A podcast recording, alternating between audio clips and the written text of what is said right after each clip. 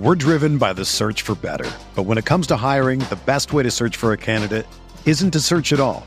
Don't search match with Indeed. Indeed is your matching and hiring platform with over 350 million global monthly visitors, according to Indeed data, and a matching engine that helps you find quality candidates fast.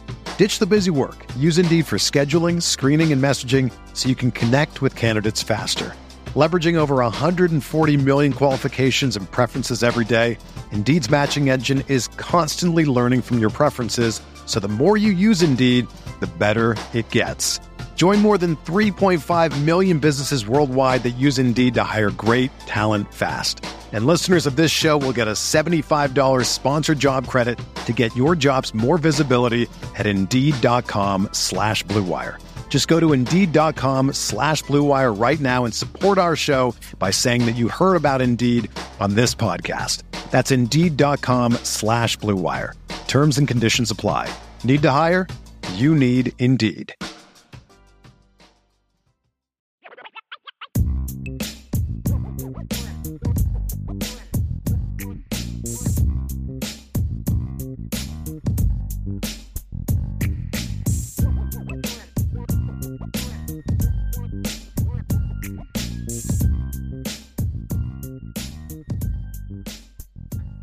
We had a question from Robert Bishop who says, Can you name some of your favorite unsung heroes of Notre Dame football in your lifetime?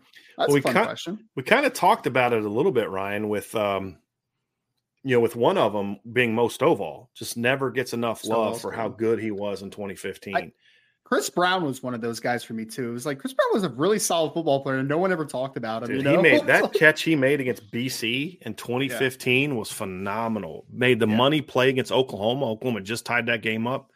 Chris Brown has two catches as a freshman, and that was one of them. You know what Yeah. I mean? Uh, Lee Becton was one for me that I always thought was was was you know un, a bit of an unsung hero with some. Yeah. I was watching a game. To me, you know who's a very unsung hero for me in 2017. Alex Bars continues to get very overlooked for how good he was on the off. I made a nine minute highlight tape for Alex Bars that year, Ryan, a guard who wasn't even their best guard. yeah. And he had some may I mean, the, the long run against NC State for touchdown was behind Alex. The 80 yard touchdown against USC was behind Alex. He was a really good player. Like, yes, you had a great left side of the line, but you went from the Colin McGovern, Mark Harrell at right guard in 2016 to Alex Bars in 2017 was a huge improvement. And unfortunately, mm-hmm. like Tommy Kraemer and Robert Hainsey were able to handle the right tackle position, but Alex Bars was a really good football player prior to his knee injury in 2018. I think there's been a bunch of safeties that were super unsung, like Yeah. Zeke Motta. I felt it was a guy Yeah. that didn't get enough credit. On that Chimedeng 2012 team? Way was a guy that I think didn't get enough credit. Chinny. Elijah Shumate was even a guy that I thought didn't Yeah. get enough credit. Like he was a good football player, man. No one talked about him though.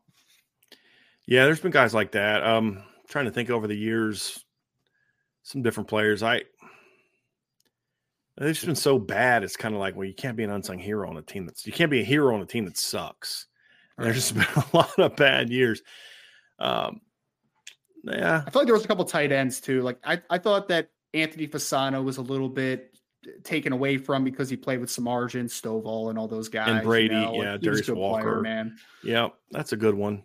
That's a Yeah. good one.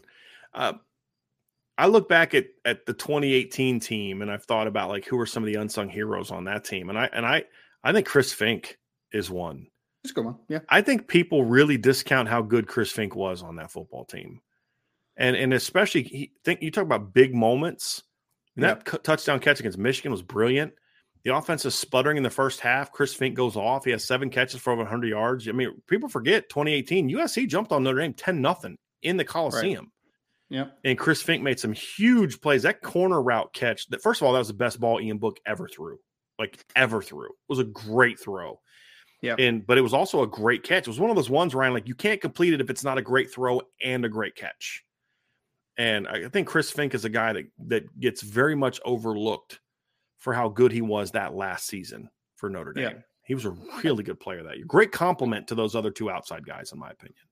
I think Sam Mustipher to a degree too, because he Yeah. played with so many great offensive linemen, and he also had kind of a rough start to his career. But by the end, you're like, that guy Yeah. was one of the better centers in college football, and very no steady football player. Yeah, very. My my concern with him was I just didn't think he was that good in 2018. Like yeah. 2017, though, he was really good. I thought he regressed a little in 2018, which is I think partly why he got uh, went undrafted. Is because his 2018 film wasn't as good as his 2017 film. But yeah, he's not a good football too. player. Doesn't really yeah. have like that position flexibility. Yeah. You know what I mean? So it's kind of a tough kid though. Sam was a tough kid. Oh, sure no was. doubt. We're driven by the search for better, but when it comes to hiring, the best way to search for a candidate isn't to search at all. Don't search. Match with Indeed. Indeed is your matching and hiring platform with over 350 million global monthly visitors, according to Indeed data, and a matching engine that helps you find quality candidates fast. Ditch the busy work. Use Indeed for scheduling, screening, and messaging so you can connect with candidates faster. Leveraging over 140 million qualifications and preferences every day, Indeed's matching engine is constantly learning from your preferences, so the more you use Indeed, the better it gets. Join more than 3.5 million businesses worldwide that use Indeed to hire great talent fast. And listeners of this show will get a $75 sponsored job credit to get your jobs more visibility at Indeed.com slash BlueWire. Just go to Indeed.com slash BlueWire right now and support our show by saying that you heard about Indeed on this podcast. That's Indeed.com slash BlueWire. Terms and conditions apply. Need to hire? You need Indeed. If you're stressed about buying tickets or doing some last minute ticket hunting to college football games, concerts, comedy shows, your favorite activities, Game Time is the place for you. They take the stress out of buying tickets.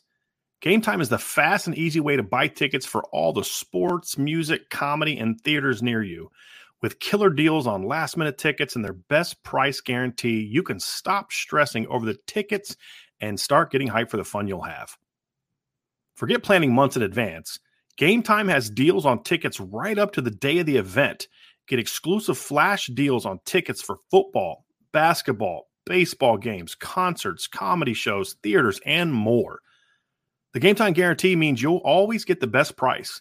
If you find tickets in the same section or and row for less, Game Time will credit you 110% of the difference. It's the fastest growing ticket app in the country for a reason. Get images of your seat before you buy so you know exactly what to expect when you arrive. Buy tickets in a matter of seconds, two taps, and you're set. Tickets are sent directly to your phone so you never have to dig through your email. Snag the tickets without the stress with Game Time. Download the Game Time app, create an account, and use code IRISH for $20 off your first purchase. Terms apply. Again, create an account and redeem code IRISH for $20 off. Download the Game Time app today. Last minute tickets, lowest price, guaranteed. That's gametime.co. Here's I'm going to ask this one, Ryan, because this is more uh, of a question for you, NFL question. Uh, an Indy football nerd asks, which running back and wide receiver has the most NFL potential? Running back's so tough. I mean, uh, just for uh, God given ability, I would say probably Jeremiyah Love or Jadarian Price. I mean, you could convince me on either one. I I, I would probably lean. Shit my impulse was to Jeremiyah Love just because I think he's kind of more of the modern running back, right? As far as his ability to catch the football and do that kind of like positionless stuff at times. But Jadarian Price can do some of that stuff too. So I don't yeah. think that's like a huge separator. So I, either one's a good answer, I think. Wide receiver, I just God given ability. It's Deion Colzie, Braylon James, or Tobias Merriweather. Like they're the three guys for me. I would probably lean Braylon James just because he, I think he has the most raw untapped potential, but I mean, I as of what we know so far, I would probably go to Tobias Merriweather because you at least have seen it a little bit.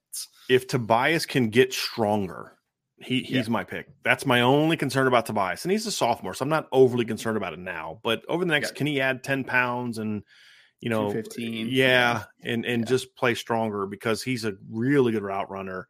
He's got good speed. He's got good, really strong hands. He's just not. Uh, he's got really good hands. He's just not strong right now. Yeah. Yep. And so that would be where where Braylon's actually pretty strong. Like that's a very underrated part of Bray. Braylon's a yep. strong young kid.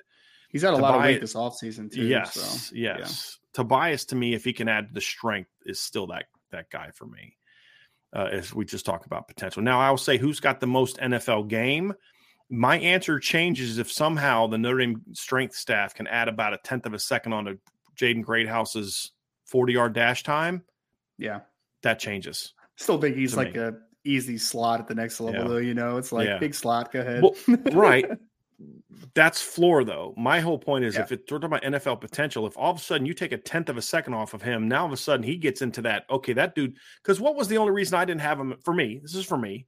The only reason I didn't have Jaden is like a a, a higher rank guy on the board. I, I mean, I gave him five star upside based on college production because I see him sure. being just a big time volume guy. But if I'm talking about projecting him to the next level, my big knock on him is does he really have that great sep like that game changing speed? Sure.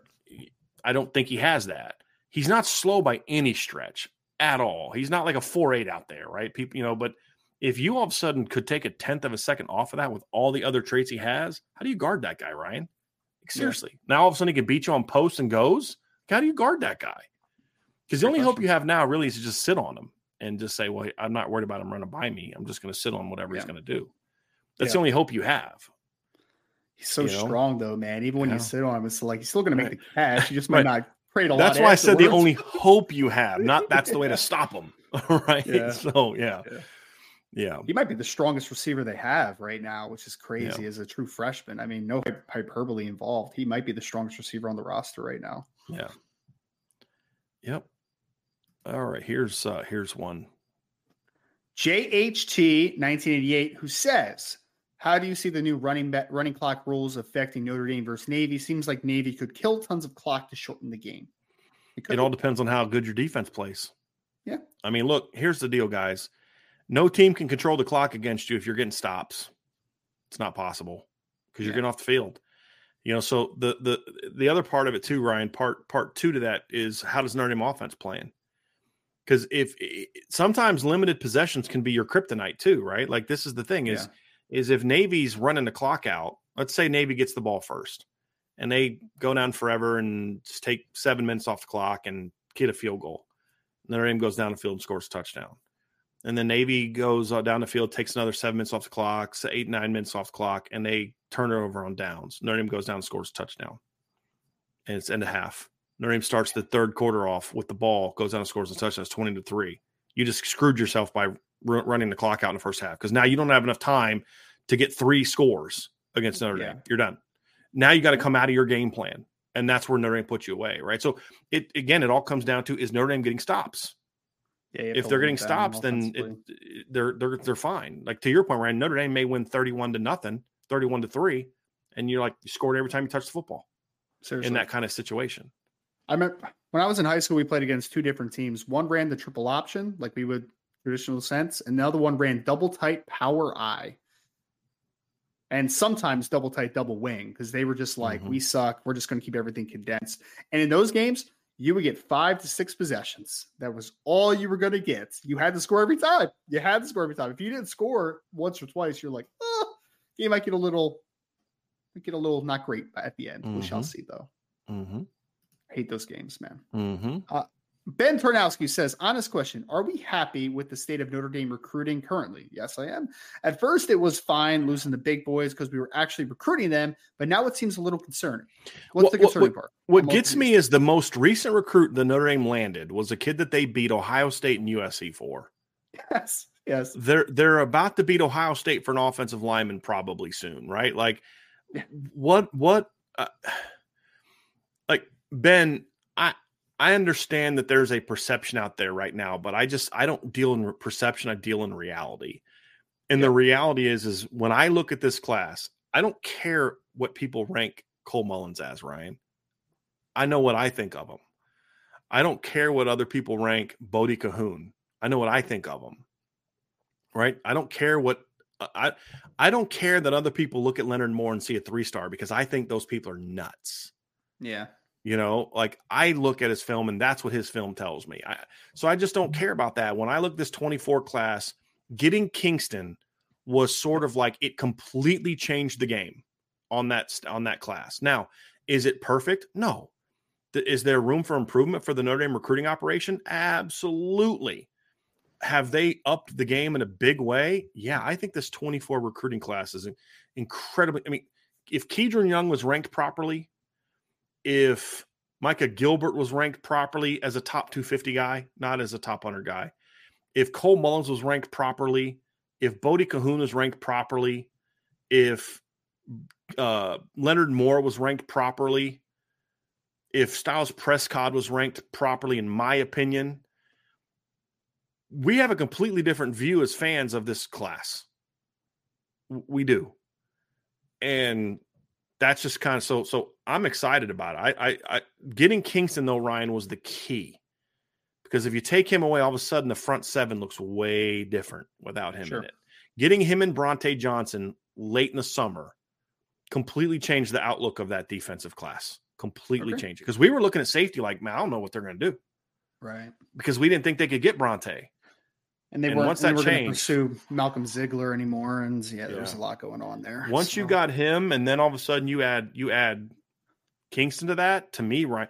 And this offensive class, and and I the offensive line class is not elite right now. Yeah. They need, I'm assuming they're going to get Guerby at this point in time. But even then, it's like it's got some potential, but there's also some some question marks. But it was sure. also a bad year offensive line wise. Period. I don't know that they were they'd had to pretty much hit the inside straight to have a an offensive line class that matched some of their past classes. But you know the receiving loss was was bad was was losing Canyon hurt, but man, it's still a really good receiving corps. Uh, I like Jack Larson. I think I, I know a lot of Notre fans are down on him. I like Jack, but I think this running back class is phenomenal, and you got a five star quarterback. Like I just I think the biggest thing that Notre Dame fans are sleeping on is how good this running back class is. Yeah, it's really good for me. Class. I mean, yeah. I think it's an excellent running back class. I, I think Ben, like it's hard for me to feel down on it too, because like I know you lost Nate Roberts in 2025, so like that's what people are hyper focusing on a lot. But Notre Dame's in a good spot with a lot of really good 2025 kids. So like I'm kind of looking from the inside out. I'm just and like, tight end Ryan is not a position I'm ever losing sleep over losing a kid. It exactly. Just... and and everybody knows how high I was on Nate Roberts as a football player. But if you end up getting James Flanagan and another good tight end, like you're good, guys. You're, like, you're good, man. You're like it's good. good. I think they're in a great position with Deuce Knight. Yeah. You know, I mean, they're doing. I mean, Owen Strebig is a top hundred yes. player. They're in a great early position with Taylor Taylor. There's a long way to go, as you've pointed out, Ryan. But I would much rather be Notre Dame than most everybody else right now when it comes to Taylor Taylor. Yeah, you know, I mean, there's there Jadon Blair. They're in a great position. I think. Eh, I mean, look, if they just got safety class that visited most recently, Ryan, that's a that's a gap closing safety class with Ivan eh. Taylor, Ethan Long, and Jadon Blair. Well, the thing is, is that they have legitimate chance to get that safety yeah. class, which is the wild part. You know, Same like, right? The only here I'm asking you, Ryan. The only position that, as of right now, I'm concerned about in 25, as of right now, is defensive line. Just because I don't, I don't. It doesn't look like it's. They're in a great position with a lot of the better players, but yeah. even then, if they get Davion Dixon and like a Jarquez Carter or oh, Juju, really Juju, you know, um, Marks, Marks, that's yeah. a pretty good interior defensive line class, man. Nah, man. If they if they get if they get that defensive line, if they get that interior defensive line class, that's actually really good in my opinion. I think Juju Marks could end up being like a dude he's if he's so, developed. Dude, he is man. such a big ball of clay, man. And yeah. if you haven't read it, Ryan has a couple has an article. You've actually ran, written a couple in the last couple weeks on Juju, right? Yes. Uh, one yep. with him, I believe, and then you did one yep. also with his his head coach recently. Yep. Former basketball player, so still a very much a, a work in progress. But dude, you're talking player. like six seven, two sixty. Two, they uh, said he's up to 265, and his coach was like, "That kid could be 320." Easy. Oh yeah, like, oh, yeah. oh yeah, yeah, yeah. But it's so, like you know, where are you on the edge? That's the only position right now that I have any concern about. I mean, it's now it's just close on the dudes that are on the board. I mean, their offensive line class has a chance to be outstanding. Yeah, you know, my you know, it's. When I think the defensive back class for Notre Dame in 2025 is going to be one of the best they've had in a long yeah, time. We were we just talked about the safeties. You and I were talking before the show, and you did a Ryan did the show yesterday breaking down the corners. I mean, there's six guys on the board. If you talk about the five that have visited and then throw in Chuck McDonald, you get half, you get three of any of the, any of those three, and you got a heck of a cornerback class. After yeah. landing, you know, we'll see what Karson Hobbs is. I think you like Karson as a player more than I do. I hope that you're right on just that. a little bit. I still think yeah. he has a lot of room to prove, though. Yeah, I think Leonard Moore is a dude. I, I, absolutely do. And then you just had Christian Gray and Micah Bell. Like when, yeah. when you just look at the defensive recruiting since Marcus Freeman has showed up, Ryan, it's just it's night and day. I yeah. mean, it's just night and day. And the offensive class they have in 2024 is one of the better ones we've seen, mm, especially when they get Guerby. You know what I mean? So like, and and, and I would argue when you look at the offensive recruiting of just the classes where Marcus Freeman was head coach, so 23 and 24 it's been better than the defensive classes. Yep. I think the 2022 the 2022 defensive class that he put together as a coordinator was uh, excellent as well. So I, I'm actually very they're not there yet, Ryan. There's still work to be done. Sure. But they're in, they're really it's really good. Yep. I don't I don't see how you can make that like even the guys that maybe guys aren't super excited about. Notre Dame's still taking really talented players though, yeah. right? And if they can develop, who cares at the end of the day what I mean, Cole Mullins is a guy that you keep talking about, right, Brian? But like, who cares what Cole Mullins' r- ranking is now if they can develop Cole Mullins, right? right? Or anybody else that they're getting. So, yeah, right. development, I think, is a big thing, but we shall agree. See. We had another question from Mr. 2.0 says, Deland McCullough said Gi'Bran Payne has graded out the highest in camp. Rather than ask about this his playing time specifically, can you predict carry totals of each Notre Dame's backs this year? Man. I mean, I, no, I, I really can't because I, I just don't know what the mix is going to be run past mix. And again, I go back to an, the other earlier thing of I don't want the I don't know what the carry totals are going to look like with the new clock rules. How right. many possessions, how many plays are we going to lose? What I'll say is my hope is that Audric Estime gets about 60 to 65% of the carries. And I'm talking handoff carries. If he's at 60%, I'm comfortable with that. I'm I'm because I mean that there's going to be some blowout carries he's not getting and things like that. And then you can split the other say 35% up between the other guys and then you're going to have 5% of the carries are like blowout game right. stuff. I'm talking when I say so when I say 100% of the carries for the backs, 5% of them are just kind of garbage time. I don't really count those. Then you got, you know, 60% for the starter, 35% for the other guys as far as on the course of a year, 40% in a in a normal game. Split those between those other three guys, other four guys, whatever. Uh, that's fine. But I I I would say Gi'Bran Payne right now deserves to be the number two back right now. I just and I think part of that is because J- J- they are bringing Jadarian along slowly. Yep, they're just not going to get even if he was the best second best back on the roster right now. They're going to bring him along slowly, but but what you, what you, guys have to understand is Gi'Bran right now is not number two because Jadarian Price is hurt. Gi'Bran Payne's number two right now because he's had a really good spring and a really yeah. good fall camp. Like he's earned right. that spot. Yep and uh, he's going to be fun. He's going to be a guy that fans I think really like. Really 2.0, like. it's a great question because I, yeah. as far as like the running back distribution, I have no idea what exactly what to expect, yeah. and that, that's the most exciting part is that there's a lot of talented running backs that could eat into carries, which I think is going to be really fun. Yep. All right, let's see here. Let's go with this one. I like this one, Ryan. Tim B says, What was missing from Al Golden's defense in year one that he will be able to get rolling in year two? I think the thing for me is the timing of the blitz package is going yeah. to be better in year two. I think that's the most noticeable thing that we're going to see this season. If you're going to point to one tangible aspect, I think that's going to be it. That that would be the biggest thing for me. And I think the other thing that I would that I hope is I don't know if this will be, but what I hope is I just I hope the tackling is better. And this is the point that I made on Wednesday, Ryan, is if the only thing that improves from Notre Dame last year is they have a 50% improvement in tackling, they're going to be a much better yeah. defense. Because that means what? It means you don't miss the quarterback in the in the backfield. It means you take better angles of the football. So you limit the yards after catch, the yards after contact. All of a sudden, you become a much better. If you're just a sound tackling team, and that's the only thing that you're better at, because also partly being a good tackling is you hit the right gap you know, you're you're not overrunning. You know, how many times did we see in September last year Notre Dame's defensive tackles would run past you? That's like football 101, Ryan. You don't run past the level of the quarterback. I mean, because now he's just right. going to step up and go. You get to a certain level and you stomp, or, or, you try to get to the ball. I mean, how many times we see Jayson Ademilola just like take a beeline, like he was just trying to beat a guy to a spot, not actually worry about where the quarterback was. And then Jack Plummer, Jack Plummer stepping up and running on you. You know, like Stuff like that, that to me is part of tackling because you're not doing what you're supposed to do. Uh, if that's the only stuff that gets better, this is a much better defense than it was last yeah. season, in my opinion. Got to finish. I think finish yeah. is the big thing for me. I mean, and I, I, think that's all intertwined, right? Is everybody saw the USC game where it was like you had Caleb, you had him several yeah. times, and you just couldn't finish plays. Got to finish. Yep. I hope getting longer and more athletic defensively is going to it helps. mitigate some of those issues. It helps. Yes. It helps. Doug Ross said a narrative I haven't I haven't seen discussed much during camp is what to expect out of Coach Parker as a play caller this year. Talked about that a lot, I feel like, but uh, what are your expectations based on what you have seen and heard thus far? Well, I really, I really don't. I mean, practice doesn't give you a good sense of what a coach is going to be as a play caller no. because it's all structured. I mean, it's hey today, and this is why I also say sometimes you can't worry about who won or lost the, the practice because the defense may say, "Hey, we're working on this today." The offense is working on this today. But when you get into a team period, what the defense is working on is set up to stop what the offense is working on.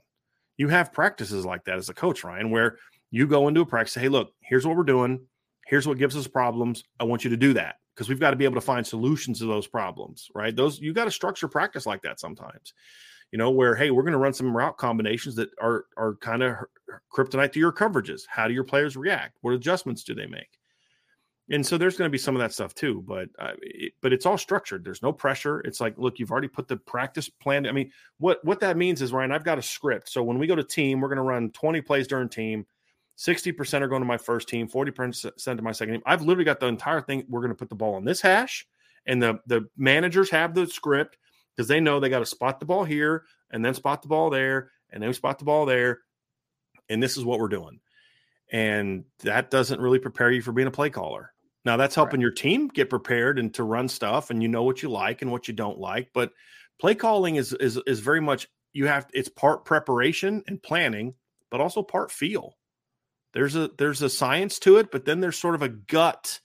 This is just man, this is you you see it happening like, hey, I'm reacting to this, and there's just there's just got to be some of that to it. You can have a great plan, but if you don't know how to counterpunch in the middle of a game, Ryan, eventually they're going to figure you out, and you're going to have nothing to go to. And we've seen that from Notre Dame, and we saw that in 2021 in the Fiesta Bowl. Early on, Notre Dame's defensive game plan was giving Oklahoma State some problems. They figured it out pretty quickly, and Notre Dame had no counterpunches, and they couldn't stop them yeah. right? Offensively, Oklahoma State could not stop Notre Dame early, but they figured it out, counterpunched, and Notre Dame had no answers. Right. So it, it's not just the game plan and the preparation. You also have to have a ability to adjust and adapt and make changes and, and have a gut feel for certain things in games. You know, that sometimes don't make sense on paper. And I mean, I've shared some of those stories where it's like, based on the coverage they play, we should not have been able to run this play but I just felt the way that they were playing it, we could do this. But you really felt it that way, right? Because you're in the box and you see it. It's different than when you're seeing on film. Like I see this safety, and he when he does this, man, you know, I feel like he's gonna he's coming because you see more of the body language and things in between plays you don't see in an all 22 cut up that you really can't see until you get there during the game. Saying, you know, I didn't think we could run this play this week in this look, but I think we can now. And then you draw it up and you bam, you go. That's what great play callers can do. It's not just the preparation. I think that Gerad Parker is good at preparation and planning. We've seen that. I think we saw that as part of an assistant coach. How's that going to mean for the play caller? I don't know. But the expectation is get the job done. You're 42 years old. You've been coaching for a long time. You played in the SEC. If you got the chops, get the chops. Just like the expectations for Clark Lea in 2018 were to, to, to lead a great defense. And he did. And that's the expectations for Gerad Parker. Uh, will he be able to live up to those? We're going to start finding out here in about eight days, Ryan. But my expectations are that he that he goes out there and gets it done. I mean, he's a rookie play caller to a degree, but he's a 42 year old head coach that's been coaching the Power Five level for over a decade. You know, he's not a spring chicken. You know, he's not Tommy Rees taking over in 19 in 2019 at the age of 27. Right. So my expectations are that he's going to figure it out pretty quickly. May take a couple games to really get into into his groove, you know, but he should figure it out pretty quickly. By the time they get to NC State, he better have the answers. I'll say that. But I actually am excited about what Gerad Parker is going to be this year. I I don't know why. I just have a, feeling he's going to end up being a pretty good, pretty good play caller when it's all said and done. I'm very hopeful. I mean, I, I, think that the only things I expect is that I expect there to be a lot more RPO into the offense. I expect that there maybe be a little bit more opportunity to push the ball down the field, and I expect that there's going to be more run game diversity. As far as how it meshes, how good it is, how not great it is, I, I, have no idea. Those expectations are something that I'm going, I'm looking forward to finding out. But I expect more RPO. I expect more shots. I expect run game diversity. And that's the starting point, right? Because that was some of the stuff that was a little stale about the offense last year. And I think things that you need to acclimate a little bit more to. So I'm hopeful, very hopeful. Good question. Gabe Weiss, if you could that was change, a really good question, by the way. I, I enjoyed that one. Yeah. If you could have changed the championship format, how would it look? I would go back to no playoff personally. I like playoff. Personally, I like playoff. I have said before, I think that there's great elements to every different thing that we've done in the past, right? With the exception of uh, as far as format wise. I didn't like the BCS point system. I'm talking about that. I'm talking about when bowl games decided championships. I liked that. I also like a 14 playoff. So, yeah. what I have always said is I would like to see them go to play, get the bowl tie ins back to where they were, you know, with the conferences and things like that, play the bowl games, then pick your four that's what I would like to see. Then pick your four. games matter again. Yeah. yeah. Yeah. It's like, look, you, dude, you can't, you, if you're a Big Ten team, you can't play for the championship unless you, you unless you win the Rose Bowl. Right. Like, sure. you know, cause like you could see a team that's seventh, Ryan, and depending on how things go, that, and this is the point that I made. If you're the seven team and you play the two team and you pull off an upset, you just went up at least one spot. But now that fan base is watching every other bowl game that has a team ranked ahead of them that matters. And now all of a sudden, you know these these things matter again right where it's not just the notre dame and oklahoma state fans watching that bowl game right because notre dame's number five oklahoma state was number six i believe going to that game the winner of that game in that format has a chance to go out and be a playoff team so now not only are notre dame and oklahoma state fans watching but teams who are number seven or number three or whatever are also watching that game to see how it impacts their team i think it'd be great for ratings and then you you pick your four, you start 10 days later, and then your semifinal, you have your semifinals 10 days later. Then a week after that, you have your title game. That that's what I would do. If it was up to me, that's what I would do. Um, yeah. I think that'd be a great way because, like you said, bowl games now matter again. Conference tie-ins matter again. Winning your conference championship matters a lot more now, right? And so, you know, if you lose your conference championship, now you've got to play some at-large game against a conference champ, and you better win it to have a chance. I, I think it makes more teams eligible for the for the playoff without expanding to 12 because I have in my lifetime I have never seen a year where the 12 teams had a legitimate chance to win a championship in the same season. I've never seen it. So so why are we wasting our time with five, six teams that have zero shot at getting in? But now there's six, seven, eight teams that would potentially have a shot, most likely really six or seven that would have a shot to get one of those four spots coming out of the bowl games, depending on how they go. So that's what I would do. I think that'd be a great format, just personally, Ryan.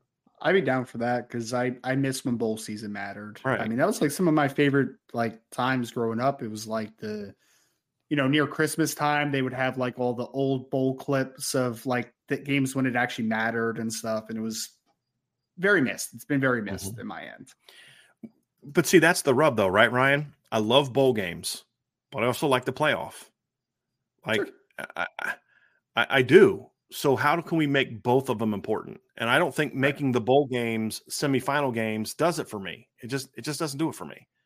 You know, it's like because it's like when Notre Dame played Alabama in the Rose Bowl in Atlanta, that wasn't the freaking Rose Bowl, man. Like it, it, it wasn't the same thing. It was a playoff game. Like I forget, like, oh, Notre Dame played in the Cotton Bowl in 2018. I'm like, man, it's been a long time since Notre Dame played in the Cotton Bowl. And I'm like, no, it's 2018, but it wasn't the Cotton Bowl to me. It was a playoff game. Right. Right. So it just doesn't have the same impact for me. Okay. Um, so you know, I, I, think that would be a great way to to to make them both matter again. I I really do, I really do. Let's get to uh, another one from from Gabe. Gabe says Notre Dame has started to recruit Texas much better recently.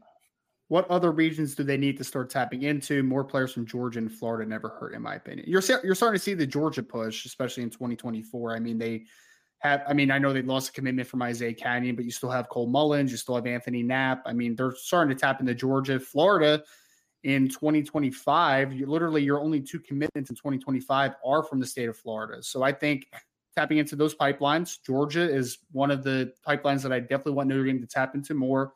Getting Florida players, recruits that can fit the culture, I think is fantastic tapping into California occasionally. I mean, Notre Dame has done that though, so that's like something that's something super new. But I think you hit on a couple, Gabe. I think Georgia is a big one for me that Notre Dame needs to continue to tap into because Georgia's putting out a lot of talent recently, man. Whole lot. And Ryan, you and I have talked in the past. I mean, you gotta you St. Louis is the one that I think can be really good to Notre Dame. It's just St. Louis isn't always going to be filled with Jeremiyah Loves and Christian Grays every year. It just sure it's going to still be a little bit hit or miss. Texas is going to be good every year. Georgia's going to be filled up every year. Uh, Louisiana is an interesting one, Ryan. That I'm I'm curious if Notre Dame because there's a very heavy Catholic population down there that's very Catholic. Yeah. Um, you know, we've seen them land some kids from down there: Lawrence Keys, Jerry Tillery, Jaden Alsbury. That's one that I'd be curious about. But yeah, I think Georgia and the Carolinas are areas they're already hitting. The Carolinas is big for Notre Dame too, especially North Carolina. That's a really important one. And then just keep locking down your base areas. Still have success in Jersey, Pennsylvania, Illinois, all those. But yeah, I, yeah. I like the Georgia one. I, I, just I like the East Coast, Ryan. I think it's a very important area from from Virginia on down to Georgia. You got to be you got to be careful with Florida. I mean, you just you know you're going to find your Justin Thurmans and Davion Dixons. Justin Thurman being a super high academic kid. Davion Dixon is not a lifer in, in Florida. Neither is Justin Thurman.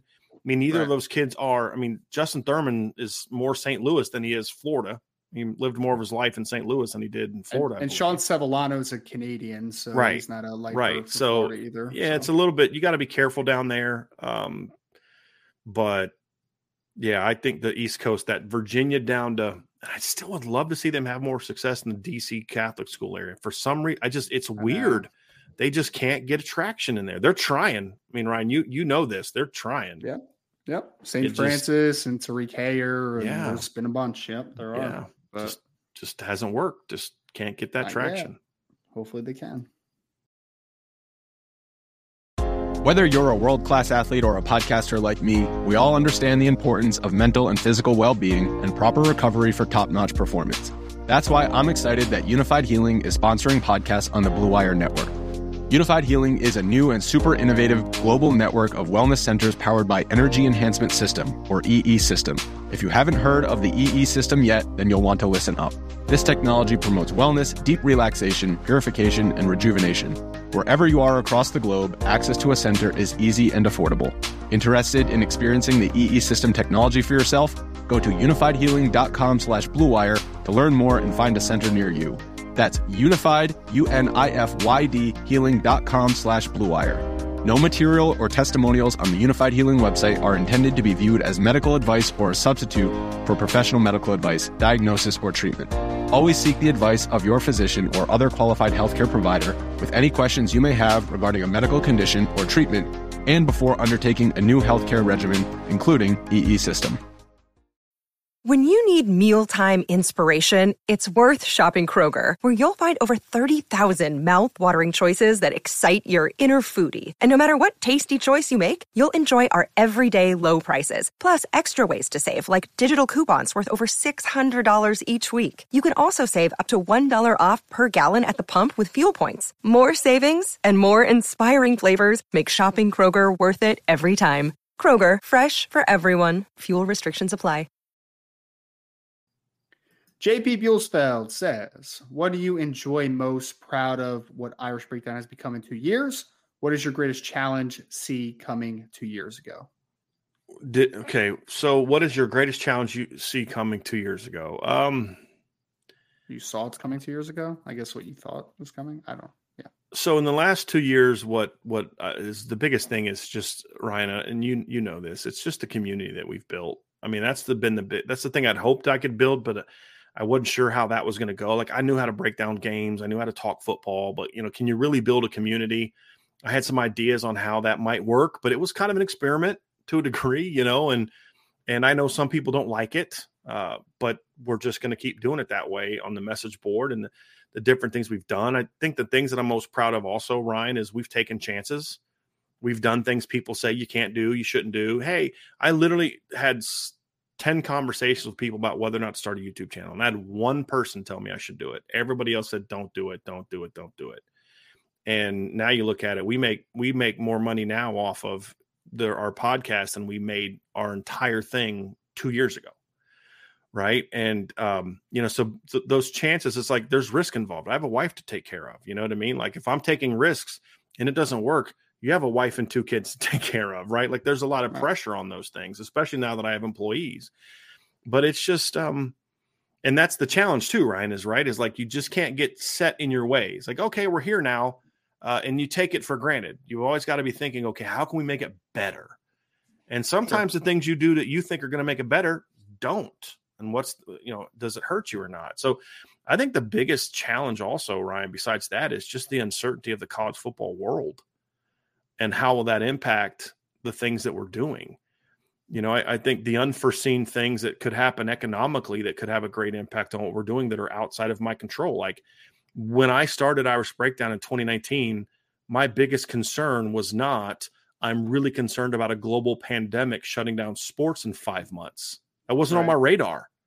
You know what I mean? So it's like, you can't really prepare for that. What's your global pandemic lockdown plan for your business, Ryan, just in case that happens? Like that wasn't something I was thinking about.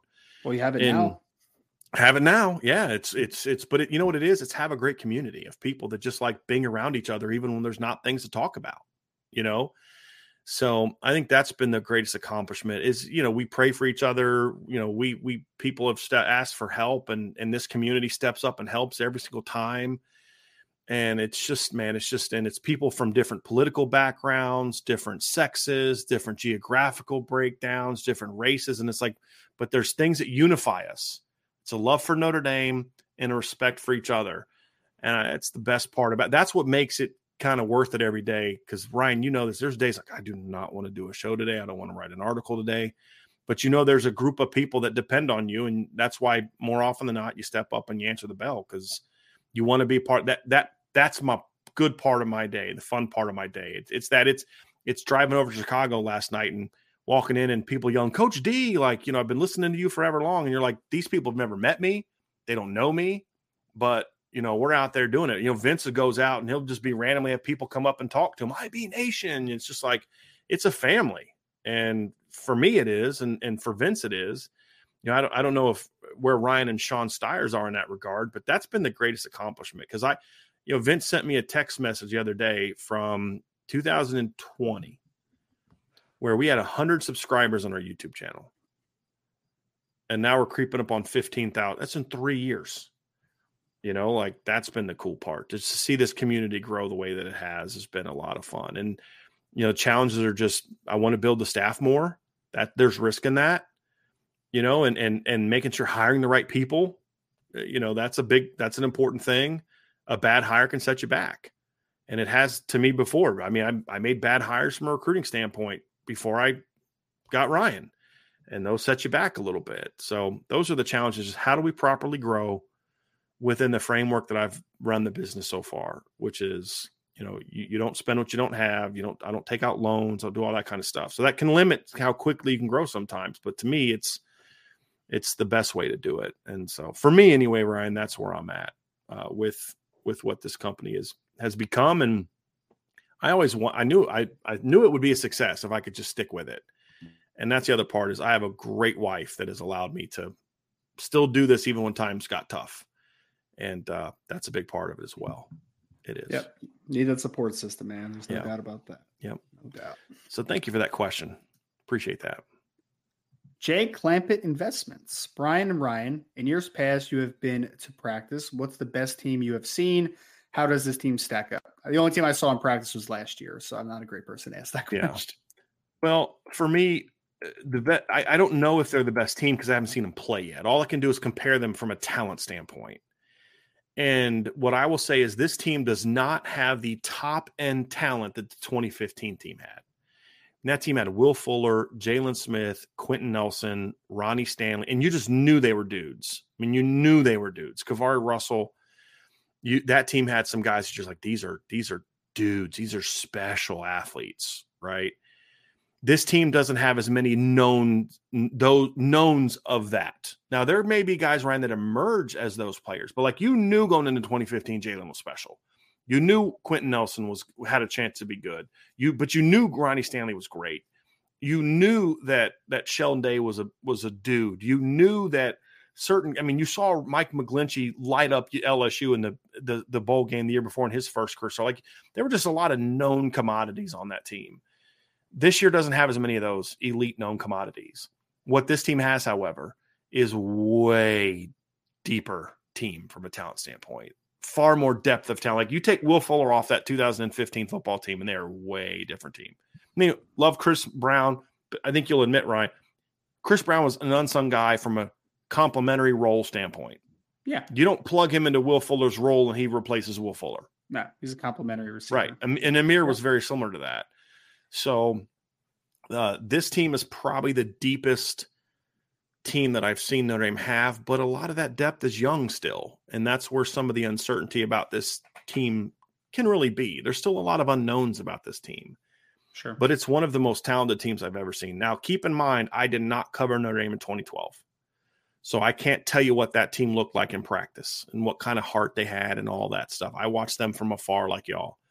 But the only other team that I remember that has this combination of of of physicality and athleticism and depth is it's it's the best I've seen in that regard. But it's going to need star power to be a team that's as good as some of those teams, right? Right. And I don't know that we like we don't do we really know that Notre Dame has a star on offense at a skill position? Do we really know that? Audric can be, but he hasn't proven yeah. that he's a star yet. Maybe maybe last year's the best that he's going to be. It's right? We, we, we don't know. Uh, do we know who the star is on defense? Benjamin Morrison probably is that guy. That's really it. We think there's a lot of guys that could be, but yep. they're not there yet.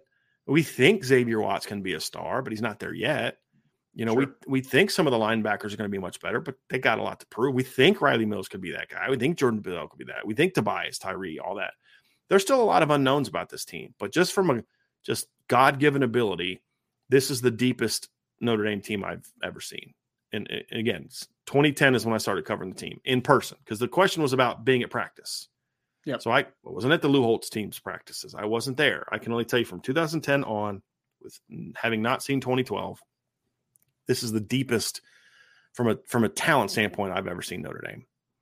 But there's also a lot of questions that the sure. I mean, you, you, the 2015 had questions too, but it had a lot more. No, we know that this guy can do this. This team has a little bit fewer of that, in my opinion. Wyatt's Kerwin says, which player do you think will lead the defense in one tackles for loss, two sacks, three interceptions, four forced fumbles? So tackles for loss, Ryan. Who's your pick? Jordan Botelho. Agree. Sacks. Jordan Botelho. Agree. Riley Mills would be my second pick. Interceptions. Benjamin Morrison. I'm going Xavier Watts. I don't think Benjamin Morrison's going to get t- uh, targeted enough. And then forced fumbles. This is an interesting one. Forced because they were not very good at that last year. That I wrote an article yeah. today about this, Ryan. And you know we've talked a lot about some of the numbers. I'm this. I'm also saying this so you have time to think about your answer.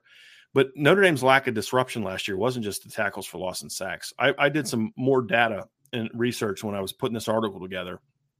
Notre Dame ranked 81st in forced fumbles, they only had eight, and they ranked 106th in fumble recoveries, which meant they didn't put the ball on the ground very often. And when they did, they didn't recover it. so they were 99th in fumble recovery per, uh, percentage, which is the number of recoveries that you have of the balls that were for fumbles that were forced. They were 100, they were 99th right? So this is not this is not a very disruptive football team. They only had eight all of last year. Yeah. And so to me, that's something that they're going to have to get a lot better at, in my opinion, if they're going to be that kind of big time defense. So I mean, you only had you had and nobody had more than one last year, Ryan. That's the other thing. Like nobody yeah. had more than one. So um like Foskey had six the year before. Remember that? No. Like that was okay. That's crazy. Crazy yeah. number. I, would probably go Xavier Watts. I feel like Xavier okay. Watts is going to be to you know second to the party on a lot of plays coming from depth, right? So he's going to be able to punch the ball out a little bit when guys are secure, and I think he kind of plays with that. I almost call it reckless abandon because I don't think it's quite to that degree, but he plays with mm-hmm. a lot of that energy that I could see him creating a lot of plays like that. So I'll give him the force fumbles.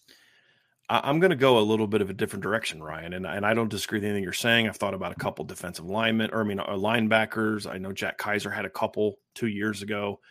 I'm going Jordan Botelho though, because if he is the pass rush we think he is, I could see him having two or three Strip knock the ball out of the quarterback hand type of place this sure. year. Uh, if I can't, if I had to pick a non defensive lineman, I think I'm going to go Jack Kiser. I think the way that they u- are going to use him this year is a downhill attack the football guy. He's going to be arriving at handoffs. He's going to be arriving at a at a you know, a, a situation where he's just going to be hitting the guy as soon as he get the ball and it's going to knock it out. So I'm going to go Jack Kiser as my number two, since you took Xavier because I think Xavier's a good one as well. Ryan, it's a very good one as well. Next question is from Archer. It says, which part of the team are you most confident in, and what part concerns you the most? Corner and running back, one on each side of the ball, is my Offensive confidence, tackle? Ryan. Yeah. Offensive tackle, corner. You're going to zero it into a part of a unit. Yes, I would agree with that on offense. Yeah, which I'm doing on defense. It's not a criticism. I'm doing that on defense with corners, Mhm. not the secondary. Yep. Uh, yeah, I, I would go there. I would. I. The only reason I don't say offensive tackle, Ryan, is because I I think that's less injury proof than running back. That's my only hesitation. But if if I knew that the ever that that, that nobody's going to get injured, offensive tackle's a hard one not to take. I just still worry about the depth a little bit. What am I most? What part? Which part most concerns me? safety depth and disrupt and the disruption. Offensively, it would be the tight end room for me. Guard is the one for me. Guard's my biggest concern right now. Is is because if they if they can't good, good get good play there, then the offensive line's not going to be as good as it needs to be, in my view. So that that's my real that's my big one. scarred. The, the reason I the reason I wouldn't uh, I I get where you're coming because they've already had injuries at tight end. Yep. You've got another guy that can't come back. You're an injury away from Cooper Flanagan's your number two pure tight end. Now you've got Davis Sherwood, but he's more of an H back, fullback type of guy. Yep. I just feel like if you if you're thin there, you just go more 20, 20 personnel Sure. or 10 personnel, I guess. Um, whereas offensive tackle, it's not like you can take a tackle off the field. That that would be Right. my only thing there. But yeah, tight end because because you're it's been such a dependent part of your your team for so long. It's hard to think about could they thrive without that being such a big part of what they're doing. I, that's a good one. I, Yeah. I, I I'm with you on that. And it's an unproven group still, Ryan. I mean, they've got Very four unproven. career, five career catches in that room right now. If guys are healthy, it's not Yep. a lot. No. Just saying, it's not a lot. We had a question from Fighting Mike 87 who says Chip Long loved hitting a corner route early in the game to open up the defense. What could you see being Notre Dame's offensive play, calling card to jump for jump starting an early possession in 2023? Uh, I have no idea. Mm, I kinda- need to wait and see. I really don't know. For me, it'd be like you know, kind of like a play action double post, a play which we saw in the spring. I, I think that's a concept that they're going to like. You know, they're going to run more overs and stuff this year, Ryan. I think those could be one. That's also something Chip Long liked to go to in 2017 is run sort of that play action and that that deep over type of stuff that we would see from like Equanimeous and the tight ends. I think those would be ones. And then I think what you're also going to see is just be willing to take shots. I, mean, I think that's going to be a big part of it too. Is like, hey, you got a one on one out there. We're going to get the offense going by. We're not going to try to outthink you. Your corner's five eleven. Tobias is six four. Sam Hartman's a great deep ball throw, and your and your free safety is standing right over top of my center, and we're on the far hash, taking a shot. Right, hit one of those. It did. You only got to hit a couple of those for the defense to say, "Well, we can't keep doing this," you know. And so I think that'll be part of it too. Because sometimes Ryan, a jump start's got to just be a, I got to trust my dude's better than your dude, right? I mean, you just you've got to be able to have that to a degree, right? sure. And yeah, hopefully they'll have that. That's more of a wishful thinking than anything else, to be honest with you. And let's go last. We got this one, and then we're gonna get got two more, and then we're gonna go. There's a four parter that I want to get to, Ryan. Okay. How are we feeling? Uh, this is from Lucas C. How are we feeling about special teams overall? How do you feel about the kicking game? kicking game i'm actually a little bit more confident in it this year than i am last year from a place kicking standpoint i think i think that uh, spencer schrader is going to be a, a, a little bit more accurate than blake Grupe was they both had great legs i think spencer schrader has an even better leg which is saying something uh, be a little bit more accurate I, I don't i'm concerned about the consistency at punting because bryce mcpherson's a young kid but ryan he has a cannon for a leg when he gets into it it's going to go my my fear is I don't want the next Tyler Newsome. Like if you look at Tyler Newsome's career numbers, he had a great punting average because he'd boom a 70 yarder. But then the one before was 25. Well, Right. 70 plus 25 is still a really good punting average, Ryan. But it's not good punting. Yeah. And and that that's you just don't want that. And since he's a young guy, that's a bit of an unknown. From an overall special team standpoint, I want the return game to get better, especially kick return game. That's got to get better in my yeah, opinion. return game was really bad last year. Yeah. and no one talked about it that much. Yeah, because they were yeah. so excited about you know how good the pump block situation was. There's several aspects of the special teams last year that weren't that good yeah, that need to get better. And so you could see them only get two or three block punts and be a much better special teams unit this year. And I hope that that's what we see. But uh, yeah, the, the the return game is going to be interesting. Like you don't put Chris Tyree back there if you're just trying to just field punts. Uh, that doesn't make sense. agree. You know, so it tells me that they're they're going to try to they want to break some stuff this year. I, I don't. I, I mean, what would be the justification for having Chris Tyree back there, Ryan, if if you weren't trying to make big plays?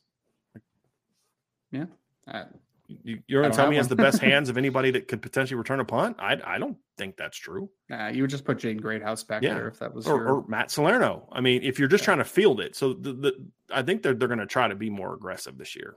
We'll we'll see. We'll see. Here's here's one Ryan that I'm I'm going to ask because I want to get your opinion on this. I've I've kind of talked about this before, but it says if uh, Indy Football Nurse says Braylon James earns the trust of the coaching staff to get 10 snaps versus Clemson in a healthy wide receiver room. What does this offense look like during the bowl season? I mean, what does it look? I mean, it looks like an offense that we're expecting with Braylon James's deep ability, Yeah. right? Like he's just going to mesh, and there's going to be some plays that are going to be designed for stretching vertically, maybe a little bit differently than Yeah. what you would originally anticipate. Like instead, I mean, Braylon James is one of those guys that could just literally run a go by most guys, right? Yep. Like he doesn't Go need post a double over. move. That's he it. doesn't like he just Yeah. needs to run. So I just think that that implementation is a part of it, but I don't think it. Nec- I wouldn't say necessarily it like changes your offense a ton. If we're talking about ten snaps, right? Like ten snaps is just ten snaps out of the sixty plus that you're going to run in a football game. So I think it's just a dynamic that it brings to the offense. I think what the the I think what John was saying here, Ryan, is if he gets 10 snaps versus Clemson, then when you get into bowl season, the projection of him being even more in line. I I think Okay, I, I tend I tend to agree with Ryan's point. I think it what it adds is it adds another game breaker. Yeah. And you know we saw that that can be an impactful thing. We saw that with we were just talking about this right with Chris Brown. Chris Brown didn't play a whole lot in 2012. He only caught two passes, but one of them he just was. We're going to use the speed. He's going to run a post route like that. There was no read on that play, Ryan. It was a play action, throw the post to Chris Brown. That, was it. That was the read. You know, and and Braylon could be that kind of guy. And so I think it gives you just another playmaker. It doesn't it doesn't change your offense, Ryan. You're not going to it's not like to your point, it's not going to structurally change your offense, but what it does is it just gives you another weapon. That, Sure. That's really what it does. And and I and I would say this, Ryan, and and, I- and I, I'm curious if you agree with this. It, it's great to have big time go to players, and, and I would like to have that. But the counter to that is maybe you don't have that one guy, but if I got six or seven dudes that are capable of breaking out at any moment, it makes me less slump proof because I feel like every week somebody's going to step up and be that guy. Where, like, if at Georgia, you know, if, if Brock Bowers goes down this year, what are they going to look like? You know, like there's guys there, but like uh, you lost Darnell, you you know, you lost AD Mitchell. You're gonna have some players, but it's like, you know, I, I'm curious how that's going to look. Now, if some of the young receivers start stepping up for Georgia, and you know this young talented guy steps up, and you know Tyler Williams is able to help out as a freshman, then all of a sudden it's like, okay, we're going to be okay, even though Brock went down because if you or if you take Brock out of the game because I've got more weapons. Well, same thing here at Notre Dame. The more weapons you have, the more slump proof you become, because you're not going to have seven guys that suck all at one time. Most likely, if you're if they're good, you may have that if they're just not that good. Sure. You know, like there were times in 2017 when all the receivers sucked in the same game because there's only a couple good ones, and if those guys didn't play well, you were in trouble. Yeah. But uh, I, I just think it gives you just more weapons and more things to to focus on. Yeah, I, I- just think the ability to create big plays allows you to get out of trouble, right? Like that's Yeah. my biggest thing is that like you could be having an off day the entire game, but then you have one big play that just completely reverses your fortunes. So Yeah. you need those guys that are kind of, uh, I guess, negators of slumps. To your point, like yeah, Yeah. So Ryan, here's the this last one. This is a four parter. okay. So this is what we're going to end with. Chris Hawk says, "I want to give CS, Chansi Stuckey. Chansi Stuckey a fair chance, but I've been a little underwhelmed by his training methods, and I truly believe it's not creating optimal results. Too cute for me. I live in Columbus, and I've been That's Brian Hartline. I've, I've seen. Oh, sorry, I've seen Brian Hartline uh, train, teach, and install mindset to his players on another level. They're technicians, and he reps details over and over and react off muscle memory. I feel like Chansi Stuckey has these players thinking too much and not playing fast. Not enough game speed, game simulated drills that correlates to game situations. Chansi Stuckey reminds me a little bit of the quarterback gurus that get over creative and experimenting, but that's just from every clip I could find from the Notre Dame wide receivers and the players' body movements language. Example, I have no doubt in my mind that Deion Colzie would be an elite wide receiver under Brian Hartline. Am I off? I think so. I, yeah. Mean, l- let's not act like every single receiver that Brian Hartline has ever coached was a great dominant player. I mean, Jameson Williams didn't become that guy till he left Ohio State. And you could say, well, he Julian, was built that way, and you know, Julian Fleming also hasn't really turned out. yeah, people thought it was going to yeah, be. They, so. You could say, you know, injuries maybe, but like they've had plenty of guys that just ended up not being the players that people thought they were going to be, and it's not related to injuries. You know, he's not this perfect coach that everybody he has is a phenomenal player. That's just that's not practical, and also it's a very system driven situation as well. And and let's not act like he wasn't dealing with you know, you didn't need to be a rocket scientist to make Garrett Wilson a really good college receiver. Sure. So, um, uh, what I would say is, I think that you're, Chris, you're look. The premise of the question is fair. If a co- coaches can get too cute and do all that kind of stuff, and that's a big criticism I've had of, of coaches in the past. You can do make two mistakes. One is you just do the same stuff every day, and you're not really learning. The other thing is that you get too cute and that's my when Mike Sanford was just doing stuff like he would see at camps or clinics, and he it wasn't really practical, and I didn't think it it mattered. I, am just telling you when I watch Notre Dame receiver practice, no, receivers practice, they do a lot of different isolation type of stuff where we're isolating this part of building on it, and it's going to lead to this. I think what you're reacting to is like the video where they're hopping off of one foot. And what you're understanding is, is everyone's focusing on the hopping off of one foot that's not relevant to the drill. The hopping off of the one foot is the way that you start the drill in order to better simulate a top end. And so, what a lot of people do is they will simulate a top end on a curl. You either can run the full route or you just shorten the route, but you're coming out of your stance. That's not really practical because you're not going to run three steps out of your stance. So what he's doing is getting on the getting in that running stance and then quickly come out of it, bam, top end. We're working on the top end. That's what he's doing, as opposed to having them run an entire stop route or an entire comeback route. And so people look at this, ooh, look at this off one leg thing. And you're like, no, no, that's not the point of the drill. The point of the drill is what comes after that, which is the coming out of that running stance. So it's basically like freezing them in midair and then getting them out of it and bam, I'm getting my top end, drive your hips and that kind of thing. I think that's actually kind of practical, to be honest with you. But if people are describing it as like this thing, and it's like that's not really the point of the drill, uh, then I then I look and and look. I'm I'm as high on Deion Colzie as anybody, Ryan. You know that, but Chansi Stuckey's not the reason Deion Colzie has bad body language of practice. That's a right. Deion Colzie thing. You know, uh, Deion's got to step up and say, "Hey, man, like, look, I'm not, I'm not saying he's blaming anyone. I'm just, in theory, you know, it, it, how a guy has to be. I'm, hey, look, I'm, I'm a junior now. I know what the offense is. I know what the expectations are. I know what the work level I need to do. I need to go out and do it. We, Ryan, you see it all the time watching NFL draft. There's guys that come out of schools where, like, I know that coach isn't that good of a coach because he's never producing, but that kid's just really good because that kid takes pride in it. I mean, Avery Davis sure. talked about how he learned how to run routes by watching freaking YouTube videos. If you want to be great at something and you work at it, you can be, you can, if you have the ability, you can get there. You know, I, I've seen this receiving corps improve a lot over the last year from where they, and they were starting at the bottom from a technical standpoint, Ryan. So uh, as of right now, I, I, have no problem with what I see. I see the drills they do in practice. I see the different things they work on. They did things that I did, you know, where you work on catching low balls and getting it up and you know, things like that that are practical that a lot of people miss. You've got to do those things, but there's also things they do every day, catching the ball, back shoulder, stuff like that, that I also like as well. So I, I don't think his guys are thinking too much because of what he's asking them to do. I think they were thinking too much last year because they were also dang young. Yeah. And it was a very complex pass offense. That's always been the issue with Brian Kelly and young young players. And Tommy Rees is a very similar guy. It's a very complex system, assignment wise, and so they were thinking too much. I think that some of that's been eliminated. And I think a lot of the emphasis, oh, well, the receivers are doing this and this and this. Well, it's because they're going against Benjamin Morrison and Cam Hart every single day. Sure. But I, I like where they're at. We're going to find out, though, Chris, real soon. We're going to find out over the next month if I'm right or wrong. And if they're not playing fast and they're not making plays and they're not winning, then we're going to say, hey, maybe he's not doing enough to focus on these things they keep getting beat on. Uh, I just I think it's more of just they're going against a really good unit that's going to make each other better, and it's a building process. It's building blocks. You're not going to look with a bunch of young freshman and sophomore receivers. You're not going to look like seasoned grizzled vets in the eighth practice of fall camp. It's but where do you get to once the season starts? And it's not a coincidence that the last day of fall camp, we saw the receivers make a lot of plays against the DBs in those one on ones. It's not a coincidence because that's been what they're building to.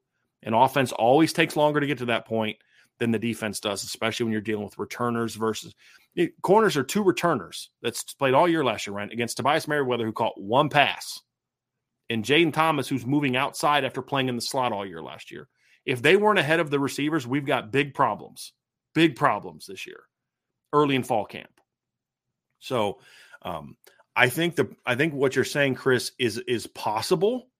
Coaches will do that. That's just not what I've seen from Coach Stuckey at this yeah. point in time in practice. That's my two cents. And I've seen a unit, Ryan, that has gotten better and better and better the longer they've played for him. At least that's how, from what you could see, was that not what you saw last year?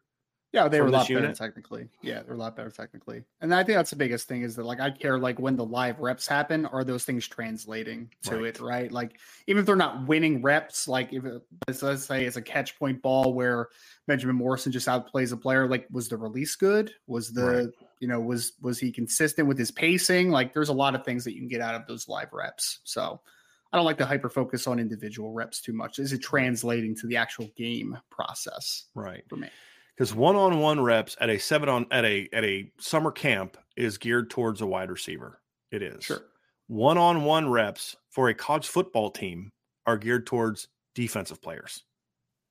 Just the way that the way that Notre Dame does it. You know the routes, you know the releases. You know it, you're not able to do all the cheating stuff that you do at the summer camps, right? I mean, we'll see this stuff on film. You're like, yeah, that's a really sick route and great athleticism, but he took nine seconds to get there. and so it's like it doesn't translate.